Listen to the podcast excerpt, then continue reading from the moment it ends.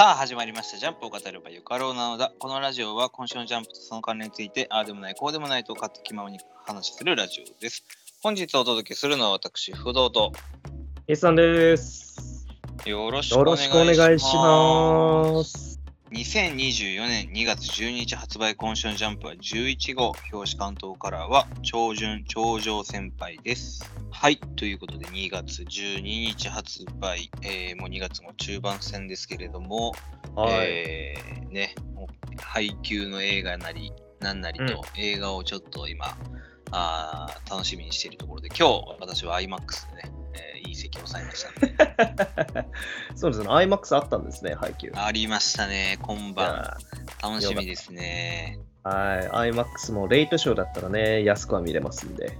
うん、1900円かなはいはいはいはい。という、こまあの低価格で、はい、ローコストで、言うても映画1900円で、まあまあいい値段しますよね。言うな言うな。最近もう2000円まで上がってるやつもありますしね。そうね。はい。なんかで最近こううん、巷だとこう1900円って言ったらもうネットフリックスでいいプラン組めんじゃねえかみたいなね、はいはいたり。しますけど、映画一本で。うんうん。でも映画館にはその価値があると思うんですよ、僕は。まあ信じたいですね。いや、まあ、信じるも何も映画館じゃないとやっぱり体験できないですからね。あの大画面と大迫力のあの臨場感はね。うん。そうね。で、またこう、全員、まあ、数百人とか、たまには、はいはい。まあ人気な映画の時とかは、まあ、満席の状態のありますけど、ああいう時にこう、一緒にその感動を得られるというか、あのはい一体感ってまた映画館ならではですよね。そうですね。で、見た後の、終わった後に、周りの人がなんか感想を喋ってんのをちょっと聞いてんのも、意外と楽しかったりするんですよね。うん。あの声には出しい。ないけど、声には出さないけど、共感しちゃうんで。はいはい。うんうん、うなずいたりね、階段降りながらね。うん まあ、いろいろありますけれども、ええあの、ゴールデンカムイですか ?2 歳ああ、そうですね。。はい、僕は先々週、ゴールデンカムイ、あの、散々不動産がね、あの、外れや外れやってこけ落としてたゴールデンカムイですけれども、見に行きましたよ。名作でしたでしょ、やっぱり。はい、いや想定してたー、通り。言ってないけどね、外れ外れなんて。一言も言ってませんけどね。言ってなかったっけ？実写版にはそれ当たり外れがありますねという話をしたまでかそうですね。な。はい。いやでも本当にあのー見に行く前は僕もちょっと不安だったんですけど、あのうん思ったよりもなんか評判がいいらしくて、あーじゃあいいのかなと思って、まあ、あの実際見に行ったら思ったよりもクオリティが高くて、はいはまあ、まず配役が良かったですね。あのそれぞれのキャラの。まずあの、あ合ってた。あの、牛山さんとかマジで牛山さんでしたし、顔がね、もうはんぺんつけてましたからね、頭に。ああ、やっぱりあれ、はんぺんでどうにかこうにかしてるのか。どうにかこうにか頭に埋めてんでしょうね。あと、あの、淵役もすごかったですよ。ああアシリカさんのおばあちゃん。うん、しっかり。とおばあちゃん。しっかりおばあちゃん。喋り方もなんかすごいアイヌ語堪能でおばあちゃんっぽくてすごかったんですよ。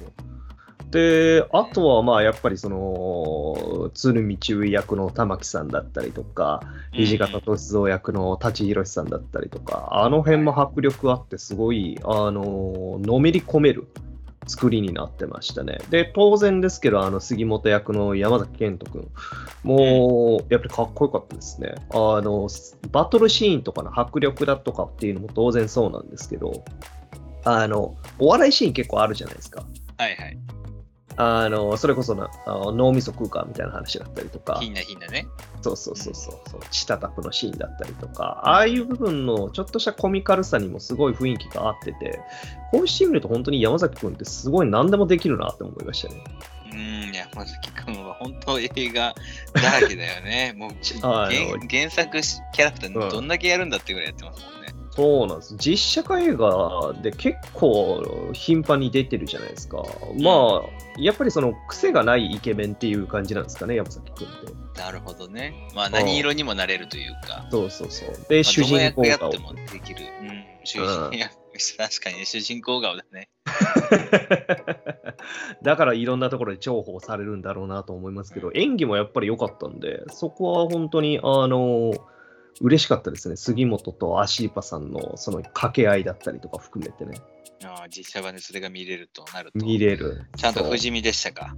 不死身でしたし、あの、胸元にクマ入れてる時の食わせないために頑張ってるところとかも良かったですよ。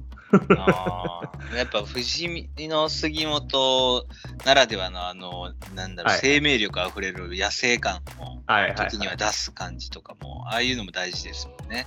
キキャラクターとしてね。えーまあ、あの映画見て、もう一回ちょっとゴールデンカムイ一周しちゃいましたからね、僕。今、アマプラで見れるもんね。僕もシーズン5か。あーはい全部見見見通しましたけど、また。はいはいはいはいはい、はいやっぱ面白いですね。あーまあ、シーズン4に関してはあんまり触れないと方がいいところもあったかもしれないですけど。まあネタバレ的にもね、内容的にも、ね。まあシーズン5も結構あれ、実写版とかでやろうと思ったらえらいことになるけどね。うんあのアニメ版、そう、アニメ版でようやったなっていう描写、あのジャック・ザ・リッパーの、はいはい。ね、もどきのやつと、はいはいはいあのあの戦いすごかったですけどね。うん。あれ漫画で見てる時も何やってんだろうなと思いながら見てましたんで。たまに、たまに置いてかれるよね、ゴールデンカップって置いね。いや、もうとんでもないシーンが結構多かったですよね。あれ、アニメでどうすんだろうな、あの、二階堂か、二階堂はいはいっていう住んだところね。あのああ、え、うさみ次回ですね。え？あ、宇佐美か。そうそううんうんそううんそう。宇佐美だ。うんあのじ自家発電対決ね。時間忘れ対決。ちょっとラジオでもあんまり言えない対決ですけど。まるまる探偵が出てきますんでね。あのね、面白いけどね。まあ、はい鶴見注意を取り巻く連中も面白いし、うんまあ、個人的にはやっぱ土方歳三さん、特にアニメは中田さんがね、声優やってるっていうのもあって大好きなんですけど、はいはいはいはいはい。ジョイスさんですね。早く見たいね、ラストまでって感じ。まあ、最後のね、あのシーンとかもめちゃくちゃ良かったですからね。あのラストバトルのシーン。いや、ゴールデンカムイって改めて見ると、あの原作というか漫画のクオリティすごいよね。なんかたびたび言うてんな、この話。たびたび言いますけど、あの、アイヌの文化とか北海道の知識とか、まあもうそういうサバイバルな知識全部詰め込んだ上にね、はい。それぞれのキャラクターも生きて、で、ストーリーがこう一貫してぶれない中で、はいどんでん返しもいくつかあって、うんうんいや、もう原作というか漫画がクオリティえぐいんですけどっていう、最後に至るまでね。でそうさ、ラストの衝撃もしかりそうだし、余韻もそうだし、うーん、この漫画は、ほんとクオリティすごいよね。なんか最後に落ち着いたところが浅かったような気がします。いい言葉が見つからんかったわ。ああ、いや、まあまあまあ、それだけ、あの、本当に質のいい漫画ですからね。あの、たまにさっき言ってた通り、置いてけぼりにされるシーンもありますけど、全体通してみれば満足感のすごい高い作品ですからね。いや、本当に。この漫画こそが我々にとってのゴールデンカムイだったんだと。どういうことや まあまあ、あ違うか。うん違いますね。呪いです違います まあまあ、映画の方もめちゃくちゃ興行収入良さそうな感じですからね、続編も多分出るんじゃないですかね、この分だと。そうね。うん。うん続編出るだろうね。まあ、うんアニメもなんか今年にシーズン6やるだかなんだかの話も出てるし、はいはいはいはい。はい出るかもしれないんで、はい。はいまあ楽しみにして、えーまあ、まずは原作読んでない方はね、ぜひ、はい、まあ、30巻ぐらいだよな、全部での。31巻ですかね。31巻かな？うん。うんなんで、まあ、パッと読める作品でもありますので、はい。はい、楽しみにして、えー我々はジャンプ本編の方に行きましょうかね。えそれでは最初、超順超常先輩第1話超能力巡査長ということで沼俊先生お帰りなさいということですね。はい。えー読み切りでもね、ありましたけれども、超常先輩、えーついに連載始まりましたね。7年前にあった、あーサモン君はサモナー、私がすごく好きだった、まあはいギャグコメディですけれども、まあ、今回それが超能力ポリスコメディとしてね、えー帰ってきたわけですけれども。いやー、いいんじゃないですか。今のジャンプに足りないのはこういうのですよね。ゆるい漫画ですね。ええこち亀の開いた、あの、どでかい穴がまだ私は埋まってないのでね。はい。これで埋めれる？これでって言うな。これでって。さすがにでかいし深すぎるよ、こち亀ちょっの穴こち亀の40年の穴はでかすぎて深すぎて。うん、生まれるのはそうそうのもこっから40年連載してもらわないと。マントルまで開いてるからね。まだナルトの穴も埋まってないからね、なんだったらナルトの穴も埋まってない。それ言うとブリーチの穴も埋まってないよ。多分埋まってないね。どれも埋まんねえじゃん。どれも埋まんないんですけどね、結局のところ。はい。まあ、今回のお新連載に関しては、まあもう、ポリスコメディと言ってる以上、もうそれ以外の何者でもないんですけど、でもやっぱりこの沼先生の描く女の子、可愛いんですよね。はいはいはい、はい。僕は好きなんですよ、このなんかな滑らかな、あのデフォルメされたかのようなキャラクターが。柔らかそうで優先系と言い。ははいい、柔らか柔らかそうでね。はい、一本木直ちゃん。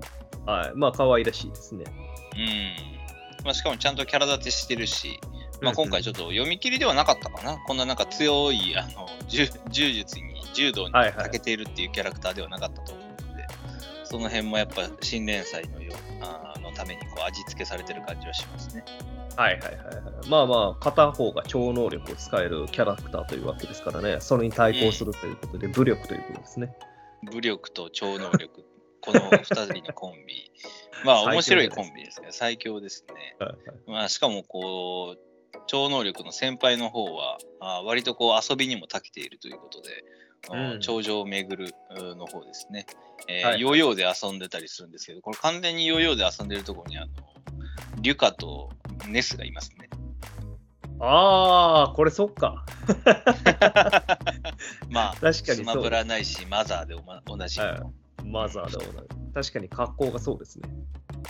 多分ねこの沼先生ね僕らと世代似てるんじゃないかなと思うんですよねまあ、ヨーヨーのループザループとかやってますからね。中村名人のね、うん完全にコロコロコミックスとコラボしてると言っても過言ではないもんね。うん、やってますね。いやー、ウォークザドッグぐらいしかまともにできなかったですね、僕は。ウォーク・ザ・ドッグできたの？すごいじゃん。えーこれはまだいけたでしょ？いいよ、もう、ループ・ザ・ループという名の分回ししかしてなかったよ。ループザループはもうドンキですからね。いや、そのループ・ザ・ループも、その、何？このめぐるがやってるみたいに綺麗にそのヨーヨーが回るとかじゃなくて、ただヨーヨーの紐を引っ張ってこうぐるぐるしてるだけっていう。はい近づいたら怪我するタイプの分回ししてるだけですからね。分回ししてただけですね。ヨーヨーは一切できなかったな。おー確かに小学校の時流行ってはいたんだけれど。はいはいはいはいはい。うん。まあなかなか難易度高かったですからね。あの難易度高いよね。ブランコとかもやろうとはしてたんですけど、やってる最中にあの止まっちゃうっていうね。やろうとしてる最中にもたつはいいて、はいはい。もたついてね。足りないんだよね、回転力がね。回転力が足らないんですよ。ありましたね。まあ、ベイブレードないし、えーミニ四駆も全部めぐるが流行らしたらしいので、はいはい、はい。非常になんかまあこういう確かにお兄ちゃんいたな、地元にっていう。遊びばっかりやってるお兄ちゃん。いましたね。子供には人気ですが、大人からは不人気でしょうね。えーベイブレードなんかもう本当にドンピシャの世代だもんね。ああ、まあ、ベイブレードもそうで、あまあ、ベイブレードが一番ドンピシャですかね。ルあの、ヨーヨーとか、あと、ミニ四駆もちょっと上の世代ですもんね、実際は。そうだね。もううんベイブレードだな、どう見ても。もうだってもう俺の相棒トライグルがマクドでパクられた以来、期待したからね。もう出会えなかったですか？出会えなかったですね、あれ以上のものは。今でも思い出しますよ。金着袋に入れた俺の最強のベイブレード3つ4つがマクドでパクられるっていう。まあ、ベイブレードとあの当たったらベイブレードが飛ぶっていうトライグルすごいかっこいいベイブレードがあるんですけど、それ飛ぶ方向によってはすぐ負けるんじゃないですか。うん、だから飛んで、相手のベイブレードにその下の部分が刺してはい勝つっていう、もう最後の必殺技なわけよ。でも、現実は飛んで終わるのよ。ぴょんぴょんって跳ねて終わる。そうでしょうね。リングアウトして終わりでしょ。リングアウト、リングアウトどころかもうなんか、ポーンって一人で跳ねて、一人でベルベルベルベルベルって回って終わり。ああ、はいはいはいはい。あの、その後ちゃんと回ってくれないんですね。回らないですね。はいはいはい。はい。ままあ、アニメに合わせた気候ですね。まあそんなおおもちゃのあの思い出話は置いといて、ええこの一本木直と長順先輩の物語の方ですけれども。はいはいはい。まあでもやっぱこういうジャンプにおいてギャグ漫画、やっぱ面白いですね。こう、もう疲れた、あの、ヒロアカや、あー呪術廻戦で、えー 疲れた心をね、少し癒してくれるというか、う。うんんまあ今回この一本木直があー非常にこう、長順先輩との掛け合いの部分も面白く、うん。いいですね。職場の人は選べないとは言いますが、息ぴったりですね、この二人はね。息ぴったりですし、ウィキペディアで知られてますからね、もう。うん。ウィキペディアでこんな個人情報あるって感じもするけど。いやいや、ウィキペディアに結構細かく載ってる人もいますからね。ウィキペディアに自分の情報なんか載ってたら怖いよね。怖いよ。気が気じゃないよね。編集、編集しそうだもんね。自分でね。うん、自分でね。まあ、我々のこともウィキペディアで頑張って書いてくれてる人も、もしかしたらいるかもしれないです、ね。いるわけねえだろ。なめるなよ。我々の視聴者数を。そうです。村、村単位だと、村単位。しかももう限界集落ですよ。限界集落。はい 限界集落ラジオです。はい、あまたこの一本木奈緒ちゃんの、まあ、素直な性格も可愛らしいし、こういうジャンプで出てくる役だって絶対秀英組だもんね。まあ、秀英組の歴史は長いですね。ずーっと確か、僕が覚えてるので言うと、ルローニケンシンで出てたぐらいでしたからね。ああ、もう秀英組以外無理なんだろうね。何々組って出して、あうん実際あったら困っちゃうっていうことですかね。そうだよね。ニセ恋とかもそうだったよね。ああ、そうでしたっけ？あ忘れたわ名前は。さすがに忘れましたね。まあ、ただ今回の秀英組はちょっと過激派ですけどもね。だいぶ過激派でした雑ね。居ビルの2階に、この鋼鉄の、何ですか、これも。これ何ですか？何でしたっけね？名前忘これれました。何ですか？このそもクレーンですね。そもこのクレーンに吊るされたこの鋼鉄の球体をなんかぶつけるっていう手法、いまだにあるんですかね？もうないでしょ。こ 今、解体でこんなどでかいうるさい音出したらね、クレーム来るでしょうからね。の こんな力と力の掛け合わせあるんですかね、しかも、普通に中に家がいる、家に人がいる状態ですからね、とんでもない話です。今。本当にね、とんでもない収益組ですけど、まあ、長順うん先輩の方は、まあ、登場しても、なんか脳内覗き魔とか税金泥棒とか、すごく非難殺到されている、かわいそうなはいはい。あー先輩の登場で、まあ、ちょっとジャンプの主人公らしくない感じもありますが、まあ、それがまた面白いわけですね。そうですね。黄色い悲鳴ではないですからね。うんないですからね。はい。まあでもなんやかんやで助けてくれるし、いいセリフも吐いてくれて、なんかこう、嫌いになれないタイプというか、なんか、サモン君はサモナーの時はもう完全にゲスコースに主人公は走っていきまくってたんですけど、ああ、はい。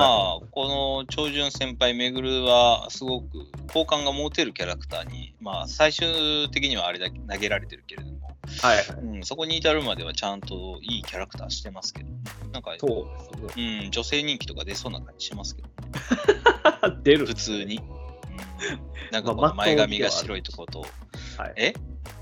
まっとうに人気が出るかもしれないですね。、まっとうに人気が出る出ますね。まあ、なおちゃんも可愛いしね。はいはいはいはい。まあ、こういう漫画に関してはもうね、本当にサブキャラクターが、周りがどういう濃いメンバーが囲ってくるかによりますので、ああ、そうですね。今後もなんか超能力が使えるのか使えないのかみたいなキャラクターがどんどん増えてくるんじゃないですかね。サイキック層みたいな感じで。まあ、そういうので、こう、周りがわちゃわちゃして、街でいかにこう、毎は毎は笑わせてくれるかというか、楽しい話になるかというところですかね。まあ、1話完結型になるんでしょうけれども、しばらくは。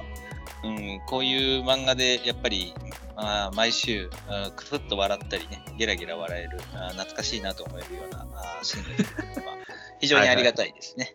んそうですね。癒し枠ということで。こち亀の穴ですね。今言ってて思ったけど。えさっきちらっと言ったけど、どっちかっていうとサイキック層枠じゃない？ああ、まあ、クソ枠も、うん、まあそうだね。それもあるかもしれないね。はいはいはい。はい。まあ、癒し。まあ、なんか癒しって言ったら今すっごい頭の中にルリドラゴンが浮かんだんだ。もう忘れてください。帰ってこない。だダメ？ダメかな？まだ待ってたらダメかな、ルリドラゴン。そうかだいぶ長いですからね。はい。まあ、期待せずにですね、そっちの方は。なんでこの頂上先輩でルリドラゴンの話してんねゆるーく可愛い感じの漫画。ん。そうね。ゆるーくかわいい。まあ、この相棒がどんな今後お展開になっていくのか、このチンバディ、銃と蝶のぶつかり合い。はい。まあ、我々もまた楽しくうん語っていきたいなと、楽しみにしていきたいなと思います。はい。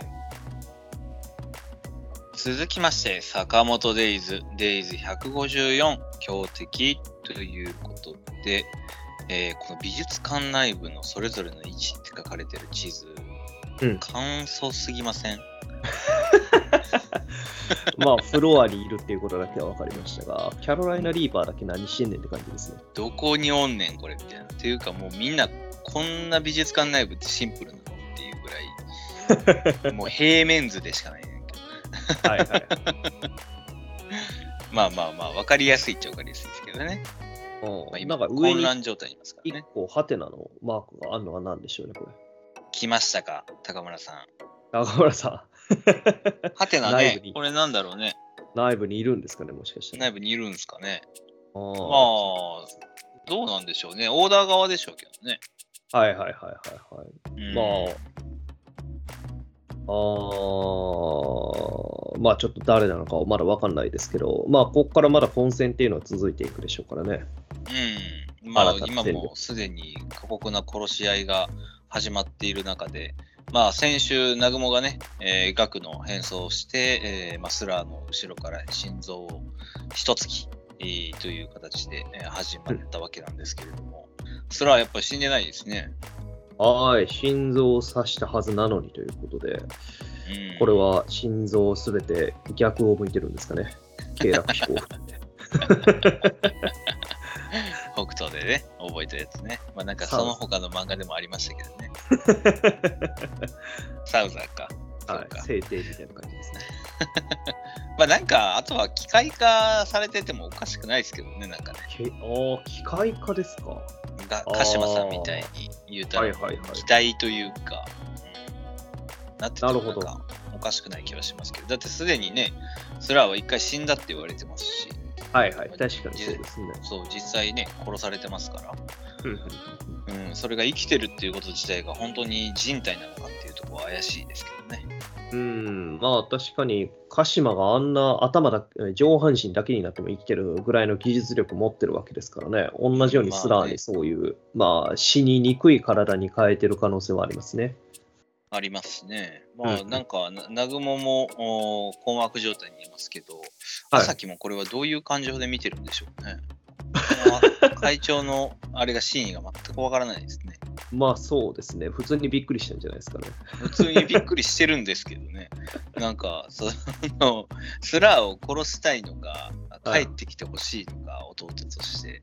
はいはい。ないんだろうな、そういうのは。どうなんだろう。オオール・フォー・ワンじゃいないけど、その弟に対する支配欲みたいなのがあるのかな。弟じゃないけど。あんなやつが2人もいてたまるかって話ですよね。まあ、その辺はちょっとこれからって感じなんだろうけど。まあでも、やっぱりガクは生きてるとはいえ、戦いには参加できないみたいですね。みたいですね、先週ドクンって派手なアクションが出たので、絶対生き返るやんと思ったんですけどね。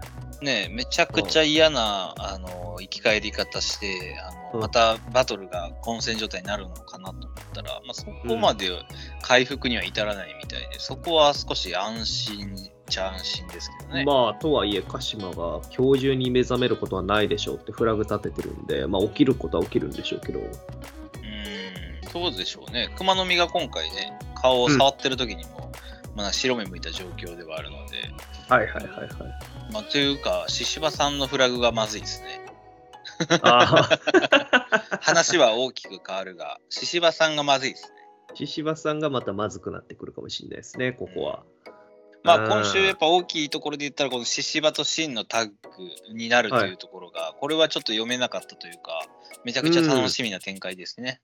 ですね、まさかシンがね、オーダーの、まあ、相方として戦うことになるとはね。ね、心配しかないね、これはもう、親心で。い いやでもまあ、ここはあの、獅子場さんに認められるぐらいの強さを持ってるって話じゃないですかね。まあでも、これもうちょっと平介とね、ヒョウのことを思い出すじゃないですか。はいはいはいはいはい、そうですね。あのオーダーと坂本商店組の一人一人のね、組み合わせなんて。で、まあ、獅子場さんも結構いろいろと役割はでやりきった部分もあるから、まあ、しかも相相手がこの二人なんでね、熊野美と春馬でしょ。そうですね。まあ、とはいえ、熊の実に対しては、あの、仲間の敵っていうところもありますからね、なんだかんだ倒してくれる可能性はありますけど、まあ、逆に春馬にやられちゃうみたいな話だったりとか。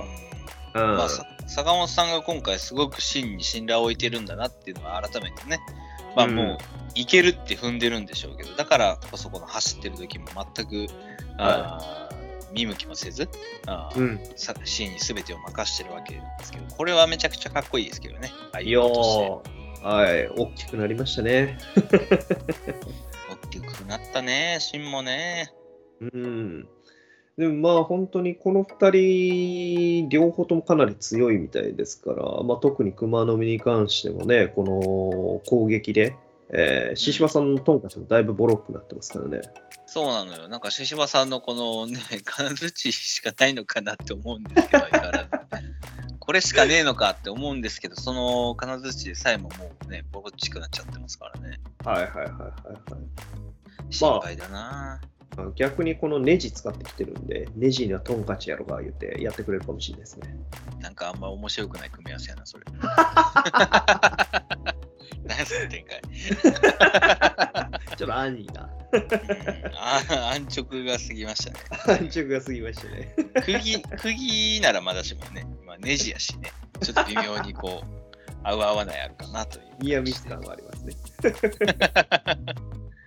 まあでも、獅子場と進化、うんまあ、改めてこの組み合わせはすごくキャラとしてはすごい立ちますけどね。うんええいいや、いいですね。二人とも振り回される側ですしね。そうそうそうそう、なんかその2人がタッグ組んで、うんスラーの、しかもこのツートップと戦える、張り合えるのかなっていうのはすごく、まあ、春馬もそろそろ本気出してきそうな気もしますしね。そうですよね。熊の実は前に力出し切った感ありましたが、春馬についてはまだそこが見えてないんで、うん。まあ、前はあのボールを使う、まあ、競技みたいな攻撃が多かったですが、今回は棒投げ、槍投げですかね。そうね。なんかもう全部スポーツとなぞらえてやってきてる感じですね。ですね。まあ、うんスポーツにちなんだ攻撃を今後もやってくるんでしょうね。ね。まあ、そんなこと言われましたよね。僕らはもうスポーツとは縁を切ったタイプですからね。そうですね。昨今やってないですから。ボール見たら離れていくタイプですからね。磁石みたいにね。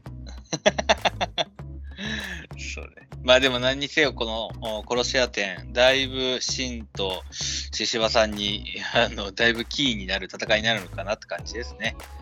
まうんあそうですね。まあとはいえ、ここの戦いと特別重要庫の方で、えーまあこの2人の戦いか、スラーたちのの戦い、あとはキャロライナ・リーパーがどうなるのかっていうふうなところになるのかなと思そううんだね。まあ、うんあとはおさらぎちゃんがどこであの乱入してきてくれるかっていうはいはい。感じかな。まあでも、春馬とさすがに熊の実どっちかは倒さないとね、ちょっとまずいやねっていう状況でもあるので、はい。うんまあ、そんなスラー側を一角落とせるかどうかといったところ、はい、次週のスポンドデーツもまた引き続き楽しみにしていきたいなと思います。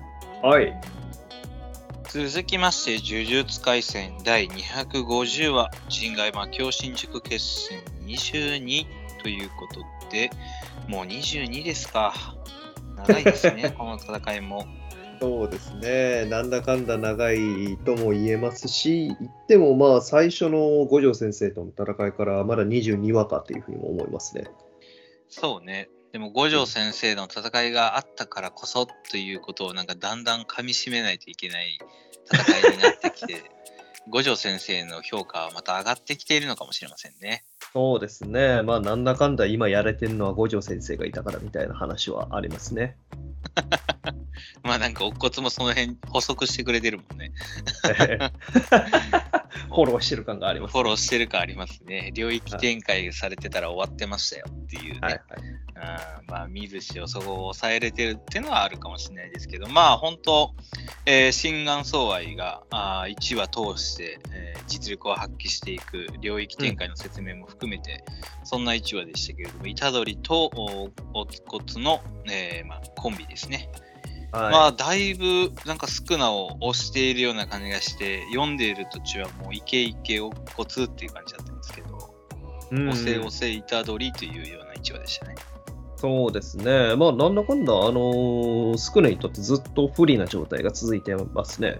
今のとこうろ。ん、押してるよね。まあちょっと先週よく分かってなかったのが、そのヤコブをずっとお必中術式として結果に付与していて、うんそれ以外の術式は刀の中からランダムで、えー、乙骨だけが扱えると。はい。うんこれも強いですね。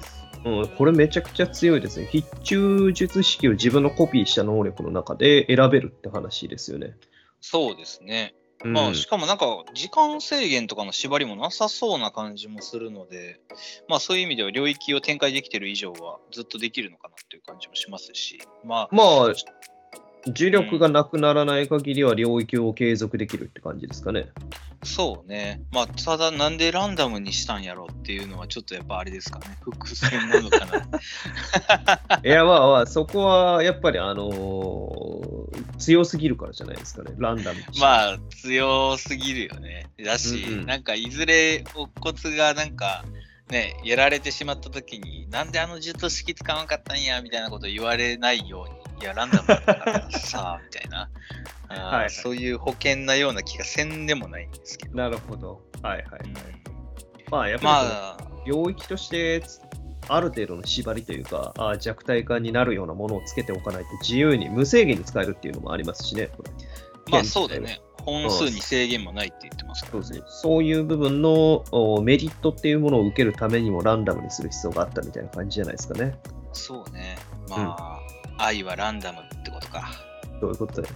どういうこと？自分で言ってても全然分かれへん。どういうこと？あとは回ってる？何がゴールデンカムイなどういうこ わけわかんない。とわけ分かんなかった。とりあえず言っとけばいいと思ってる節はありますけど。はいまあでも、お虎杖とリカちゃんと、あーリカちゃんもあれですね、完全権限しないんですね。みた中途半端ないい。権限にとまとどめてますね。うんですね。うん。まあ、とはいえ、それでも、あの、石氷に近いぐらいの硬さを持ってるというか、まあ逆に石氷がめっちゃかか硬た、え？硬かったって話ですけど、硬かったうん硬かったすら噛むっていうね。頭も下も回ってないですね。肩叩きね。はい石氷もそうだね。まあ、そういう意味では強かったんだよね。完全権限のリカちゃんと殴り合ってたからね。まあね、それはそうですよね。石氷がいたらな、なんてね、思う時もありますけれども。はいはい。あそこで石氷前に出なくてよかったじゃんとかね、ますけれども。まあ、まあ、残念ですが。はい。はい、まあまあまあ、それと、まあ、あのここまで強くなってるっていうことに、やっぱり何かズルがあったっていうことらしいですね。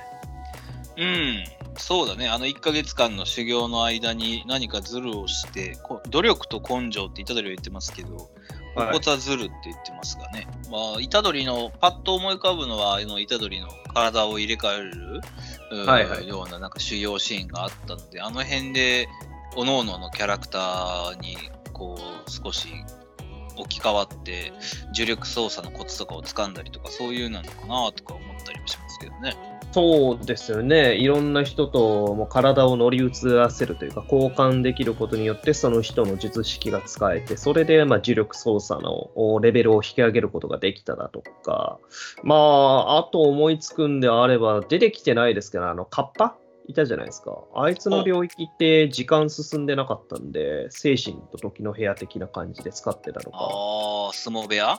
うんああ、ありましたね、マキさんのところか。そうそうそうそう。めっちゃ、あの、相撲の取り組みやってましたけども、時間は全然進んでなかったじゃないですか。みんな相撲を取ったってこと？いや、相撲取る必要はないですけど、サンクチュアリってこと？聖域ではない。ああ、確かにそれあったね。でもなんかそれ、精神と時の部屋理論か。まあ確かにそれだと努力と結晶とも言えるし、でも実態はズルみたいなことも言えるね。はいはいはいはい。あああ、それは考えてなかったな。それはあるね。まあ、とはいえ、カッパ一切出てきてないんで、実際あんのかどうかっていうのは分かんないですけどね。確かに、カッパも出てきてなければ、あの、刀好きのおっさんもね、出てきてないですしね。そうです。あの辺どこ行ったんだろうって感じはしますけどね。えー姿が見えないんで、まあ、その可能性、えーまあ、それか、まあ、さっき言った乗り移るっていうところが実際やってたんで、あれの方が、まあ、可能性としてはありそうですけどね。そうだね。いやーまあでも、骨先輩のやっぱあれだね、犬脇先輩の呪言、うすらび、はいはいまあいろいろな術式が使える、うん、かっこいいね。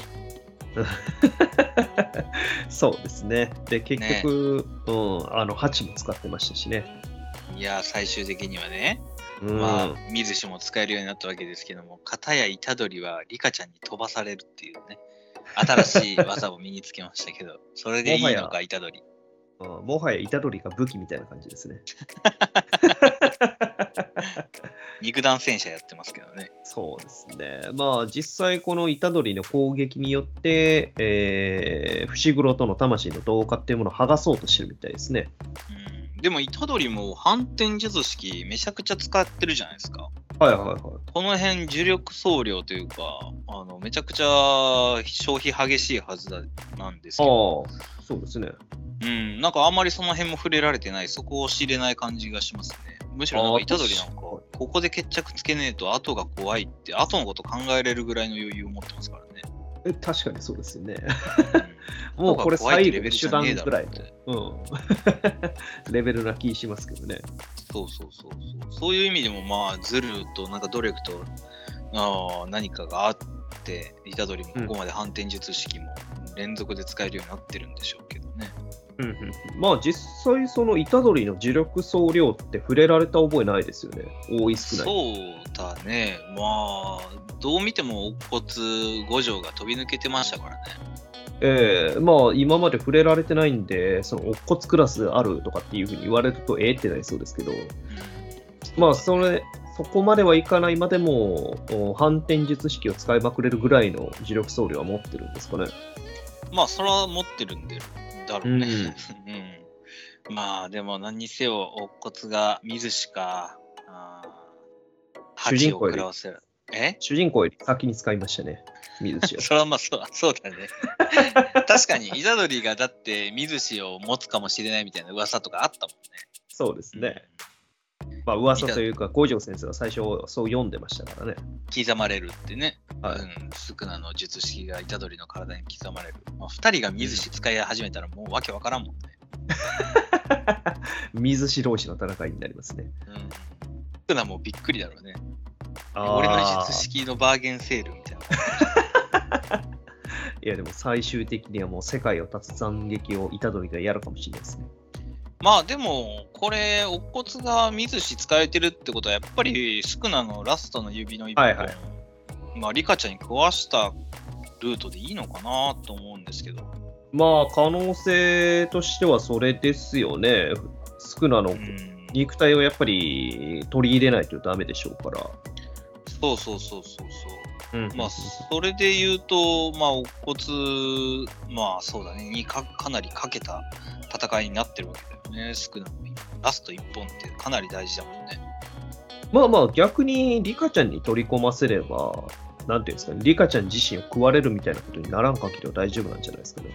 なるほどね。それかなんか指1本ちょっとね、半分に切って、虎杖とシェアみたいな。先図を開けるみたいな感じ。そういうシェアの仕方できないか。まあ、虎杖が食ってもあんまり影響なかったですからね。別に強くなったみたいな話ではなかったですし。まあ確かにね。うんまあでも本当に状況としてはいい方向には向かってるんですけど、やっぱりでもスクナーの反転術式じゃない、あースクナーの反転術式の回復もあるし、えーうん領域展開の回復までの時間がどれくらいかっていう感じか。うん、そうですね。まあ、それまでの間に、ここで押し切ることができればっていうことですね。そうだね。まあでも、そろそろかな。スクナのボックスフーガも。ボックス風が。え？あ隠れた、隠した術式。たはいはいはいはい。炎の術式ね。まあ確かには、いまだに風がは使ってないですからね。うん。そうだよね。やっぱあれの存在がずっと五条戦からもあって、いつ使うんだろう、いつ使うんだろう、でも結局ここまで来てて、キャラクターもどんどん主人公がバッタバッタ倒れていくんだけど、うんまだ少な隠してるからね。そうですね。実際、風雅に関してだけは、あイタドリも知らないですし、他の面々も多分知らないでしょうからね。そうだね。イタドリ知らないよね。そうだね。上後戦か、あれがうん出てきたのが。あ、でも、一応知ってんのか。あの、戻った時入ってましたしね。あーどうだろうね。まあでも知ってるからどうにかできるって話でもないし。あ、でも草壁さん知ってたな。知ってるわ。主人公サイドも一応知ってはいるね。み見てんのか、あれ？あうん、ー見てる見てる。うんはいはいはい。言ってたわ。草壁さんが。あれまだ出てこねえなって言ってた。あそうだっけ？ああ、うんじゃあじゃあ、まあまあまあまあ。隠してるとはいえ対策は取れてそうですね。まあ、対策の部分で言うんであれば、それこそまだあのマキさんとかもいるしね、こう主人公サイドの戦力としては。そうだね。まあ、マッキさんがだから、それこそ坂本デイズの南雲みたいに後ろから、本当で、スンって、まあ、来るタイミングがどっかであるのかな。まあ、領域内にも素通りできるしね。まあ確かにそうですね。うん。まあ、そういう意味ではもう、物陰に隠れてる感じはあるのかもしれないね。はいはいはいはい、はい。まあ最後の一月をっていうところはあるかもしれないですが。まあまあ、とはいえ、このかなり押していってる状態なんで、どっかでまたスクナさんからの大逆転が出てくる可能性がありますね。まあ、まだ終わらないだろうね、とはえ思いますし、まだ、うん恵み助かってないしね。え まあまあ、そこはもう死んだ後でもいいっていうふうに言ってたんで、五条先生も。まあでも本当、呪術廻戦、この新宿魔境決戦22、はい。全然終わりが見えないな。嬉しいまけど。だまだ。うん、まあ最終決戦ではありますが、まだまだ見える。えー先が見えないんで。うん、うんそうね。はい。まあそんなところで、まあこの虎杖乙骨コンビがどこまで見せてくれるのか、あー恵みの魂ひっぺがせるのか、うんはい。まあまずは見ずしを使って、えー、少なをビビらしてやれという感じですかね。そうですね。はい。まあ次週のまた呪術廻戦も引き続き楽しみにしていきたいなと思います。はい。続きまして、神楽鉢第20話、カムダビの武器ということで、単行本は見つかっておりません。いまだにですね。いまだに。ワンピースより難しいんじゃない？今。なんでしょうね。まあまあ、今まさに増刷されてる最中かなと思いますんで。はい。もう初版ゲットするのが、もう諦めてはいるんですけど、なんかたまに本屋さんとかコンビニとか行くと、ないかなって見ちゃうんですよね。今すごい高野山の言い方でしたね。本屋さん。本屋さん。本屋さん。高野さんと本屋さん。何がおもろいね。しょうもない話してんな。しょうもないいや、まあまあいいんですけどね。もう電子版も読んだし、はい単行本がどっかで手に入れば。なんかでも初版の単行本になんか、あの、ツタヤとかだと特典も入ってたみたいですね。あ、羨ましい。へー羨ましい。ね、そういうのがあるんですね。ね、ポスター出てきたら絶対かっこいいでしょうね。かっこいいね。ちょうどこの前の19話のあのカラー表紙とかね、あんないポスターとか引き伸ばしたいね。あ、いいですね。えー、欲しいですね。うん、あまあ、それで言うんであれば、今週、かがりひゆきさんのこの最初の立ち絵、かっこいいですね。あー、確かに。かかっこいいですね。T シャツですかこれじゃあ。T シャツにしましょうか。セリフあるからな。ここくり抜いてくれたらね、いいんですけどね。それか、あの、エレベーター降りる途中の、あの、宗城の、あの、トラウマフラッシュバックのところだけ T シャツにします4か。分の1やな。だいぶちっちゃい。宗城の恐ろしい顔がたまにこう、トラウマのように蘇るの何なんでしょうね、これね。まあ、わかるんですけど。自身はすごい楽しそうな顔してるんですけどね。ね、めちゃめちゃコピペですけどね。それは思い出のシーンですかね、これは。思い出のシーンだからね、はい思い出されてるわけだからいいんですけど。うん。いや、いいキャラ出てきましたね。かがり、ひゆき、ガシャの円骨。あはい。いやーまあ、あの、思ってた通り女性みたいですね。女性なんですか？これ。確定ですか？ああ、じゃないんですかね。まあまあ、確かにありえなくはないか。あの、ヒール履いてるから女性かと思ってましたが、前のだるまの人もヒール履いてましたね、そういえば。そうですよ。ヒはいールだけ、そのもう女性差別ですよ、それ。ヒール履いてるイコール女性だっていうのは。ああ、ダメですね。テンプレ的な考え方をしてしまいました。家事イコール女性だとか、育児イコール女性。もうそんな考え方、古い。家事もね、やってますからね、フロさん。ああ、置いてかれ、置いてかれてますよ、この世の中に。こんな人間は。本当に何の話や。本当何の話。いや、このひゆきのキャラ、すごく、えー、かわいいですね。かわいいですね。えーかっこいいですねかっこいいですね。で、なんすかね、関西弁ちょっと、あ、いや違う、これは芝さんのセリフやから関係ないですね。ああ、そうだね。うんはいはいはいていうかまあ、すごく見た目もそうなんですけど、このガシャの円骨っていう、また妖刀にもこう負けうんない、えーレベルのお妖術って言っていいんですかね。またかっこいいもの持ってますね。そうですね、ガシャの円骨の怪獣者って言ってるんで、まあ、あ妖刀みたいに何か、まあ、武器だったりだとか、まあ、怪獣っていうふうに言ってるんで、まあ、その、妖術として生きてる物体なんですかね。と契約してるみたいな感じなんですかね。まあ今回陸王って呼んでますからね。最初ずっとこの力士のことだと思ってましたけど、陸王がこの円骨のことだと思わなかったですけど、そうですね。あばらだっつって。うんはいまあ、意外と普通の名前でしたね、リーコ君。陸王くんっていうあだ名なんかで呼んだりして、うんまあ、このガシャの円骨を、まあ、いろいろな状況に応じて、まあ、あー扱えるというところは、まあ、確かに千尋の妖刀とも似てる部分もありますけどね、まあ、そういうこう妖刀と並ぶ妖術、自分のこの怪獣してるものがあるっていうのは、また面白いあの武器の派生で、えーいいですね。妖刀だけじゃないっていうのがいいですね。そうですね、妖刀以外にも、まあ、対抗戦力がちょん、えーちゃんと存在してるということでね。うん。まあそういう、こう、またキャラクターと武器のバリエーションも増えた中で、うんまあ、さざ波白里君が今回はあーずっと出ずっぱりですけれども、はい。まあ、この子があー落在地を終わらせるために今動いているっていうのもまた一つ、まあ、キーとなるキャラクターになりそうですね、今後もね。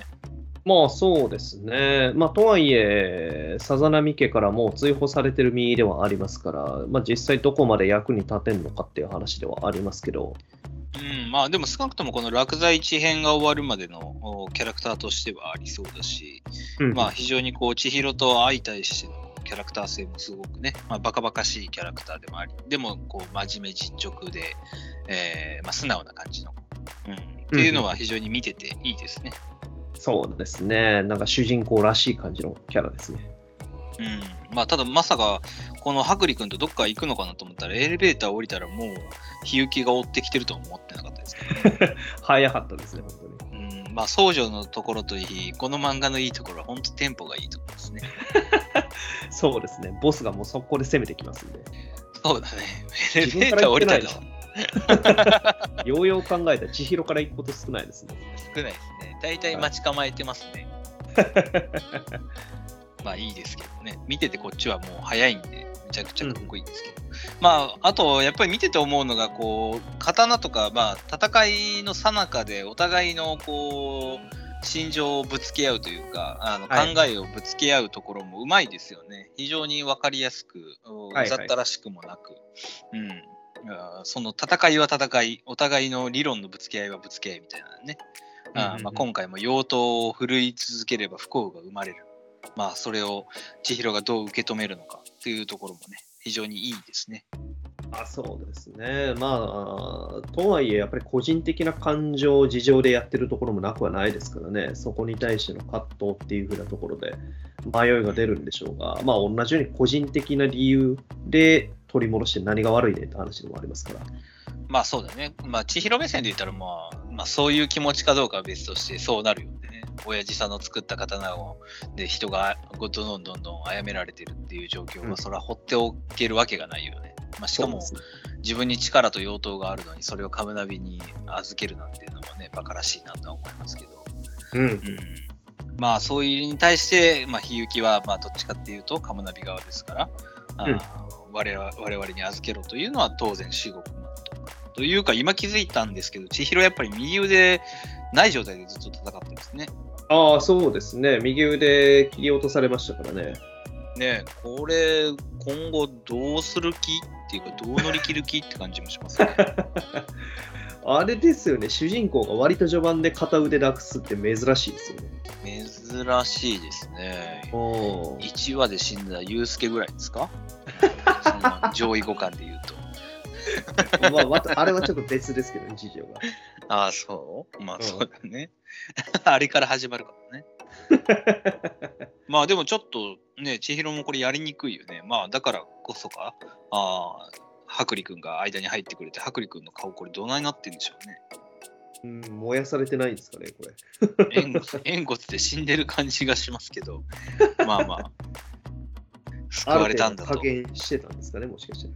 かもしれないですけど。うん、まあ間に入ってなんとかこの乱世を止めて、ひゆきさんとの話し合い展開に進むのかというような感じですかね。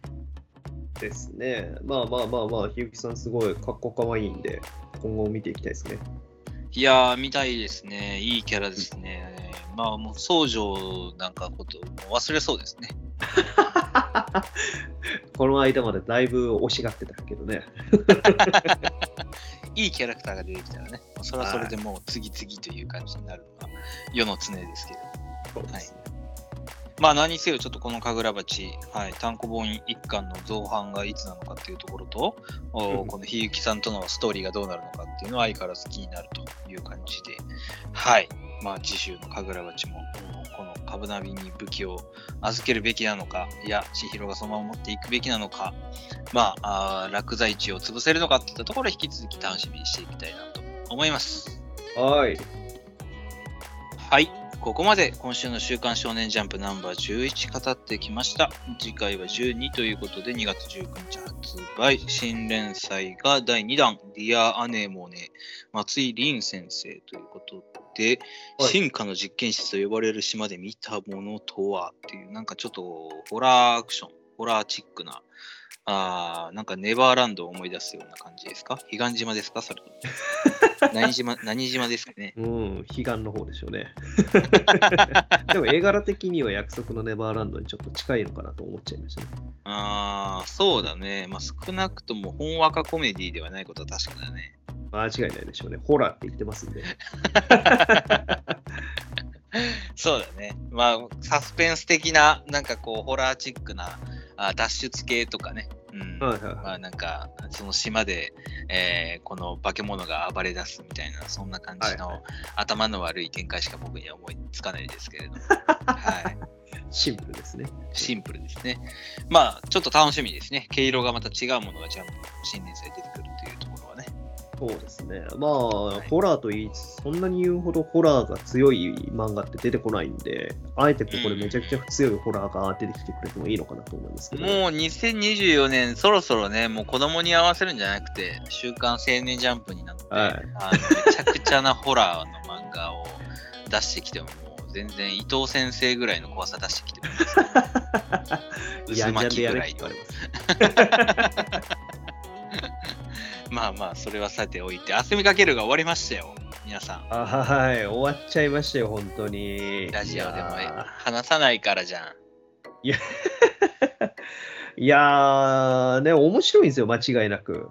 面白いんですけど、まあ、あれですね、うん、日の丸相撲に比べると爆発力がちょっと弱かったんかもしれないですね。いや、やっぱ MMA っていう、その、こう、組む、踏まないといけない戦いで、少しこう、そういうね、相撲とかに見劣りするとこってそこだったよなって改めてちょっと思っちゃいますよはい。、思いますね。関節技で見開きっていうのがちょっと迫力ってしまったのかもしれないですよね。まあその気持ちよくみたいな感じの技にならないのかなっていうのは、でも絶対長期連載になったら入るストーリーにもなったし、アスミかけると日の丸のコラボだってできたし、はい。ね、ニトとカズロンの戦いだってめちゃくちゃ心躍る展開じゃないですか。はいはいはいはいはい。そこにまでやっぱ行き着かなかったっていうのは難しかったのかなとは、惜しかったなとは思いますけどね。うん、そうですね。いやいや、国崎も出てきてくれてたんで、正直続きをどんどん見たかったんですけどね。まあそうね、ただちょっと、うんなんか YouTuber とか、あの辺のね、キャラクターとか、ちょっと川田先生もリアル路線に走ったがゆえの、なんか逆に今こんなキャラクターか、みたいなのがね、日の丸ズボンと比べてしまうというか、はいはいはい、はい。もっと魅力的なキャラ描けるんじゃないのかっていう部分も少し思わざるを得なかった部分はあるかな。そうですね。まあまあ、ちょっと、おそこの部分のもう一スパイスっていうものが欲しかったのかもしれないですね。んそうだね。まあでも楽しませてはもらったけど、でもこれはちょっと歯がゆいだろうな、川田先生的にもとは思いますが、ははいい。まあ我々もなんか途中から語れなく、語る、あの、間もなくやってしまってたので、はいねはいはい。なんか何も言えないですけどね、川田先生の作品また読みたいなとは思いますよそう。ですよ。アンケートちゃんと入れてましたね、僕。うんごめんなさい、ちょっと神楽町に寄ってました。いや、暗号学園と。それでも暗号学園は無理だったけど。暗号学園もダメでしたし。ははい、でも、残念ですね。あーセミかける。うん、非常に、あの楽しく読ませてもらってはいましたけど、ファイナルラウンドで、まあ、うんカズローのまさか、あー過去話というか思い出話で1話が終わると思いませんでしたけれども。い。はいうんおじいちゃんがやっぱ強かったっていうのも分かりましたしね。はい。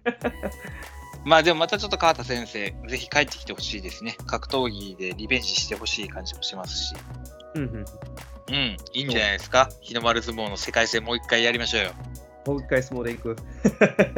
相撲かどうかはわからん。まあまあ、迫力がある戦いっていう風なんで考えると、まあ次は柔道でもいいかもしれないですね。いや、もういいんじゃない？それか、あの、バキじゃないけどさ、異種格闘技で。ああ、なるほど。はいはいはいはいはい。まあの方がそうですね。幅は広がる気はしますけど、まあ、まあ、もしくは川田先生の逆にラブコメを見たいけどね。ラブコメうまいんですかね、川田先生のは。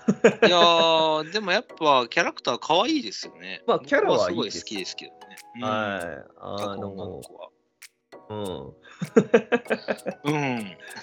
そうですね。また相撲をやって告白するかもしれないですね。まあそういうちょっと男らしいところがやっぱりいいのかな。川田先生の魅力でもあるのかな。はい、そうですね。まあまあ、間違いなく今後も見たいんで、次の次回作ずっと待ってますんで。はい。といはいうところで、まあ川田先生の次回作はまたそれはそれで期待して、えー来週はワンピースなり、えーまあ、新連載なり、あーヒロアカもね、そうか、一応帰ってきてくれるんだね。うん。はいねまあ、そこが一番気になるところですかね。まあ、本当、最近のジャンプ、あれですね、中堅も強強くなってきたというか、あー位置も上がってきて、えー非常に、えーなんか見ててワクワクするものも多いですね。うん、そうですよ。まあまあまあまあ、本当にあのー最終決戦やらなんやらがいっぱい多かったりするんで、えー、激動、うん、週刊少年ジャンプ来てますから。確かに、今年は本当、大事な分岐点になりそうだね。充実とヒロアカと含めて。うんははい。というところで、また我々も来週楽しく語っていきたいなと思います。えー YouTube、Twitter の方とかで皆さんからの質問、感想なんでもいただけたら、なんか反応しますんで、よろしくお願いいたします。えーそれではまた次週お会いしましょう。本日お届けしたのは私、不動と。い。日産でした。ありありがとうございました。バイバイ。バイバイ。